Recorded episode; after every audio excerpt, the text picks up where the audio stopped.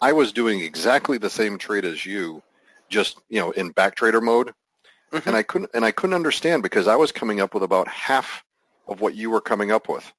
Uh, okay. As far as I was still up, but it was right. about about five percent, and and you know started on the same date. You know everything was like you know everything was the same. So I said, you know, this was you know by the rules. You know, so I went back in and did a little research, and very interesting. It was you had started the trade, and when you had put your shorts on, it was about per the rules. It was about 22 points under the money, mm-hmm. very much within the rules.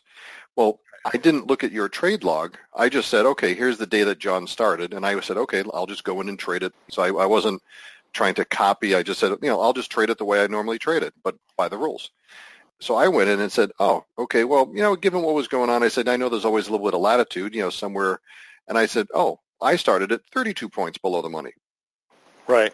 There was only a difference of one strike. Yep. And just that literally made the difference of you getting 10% on your trade and me getting 5%.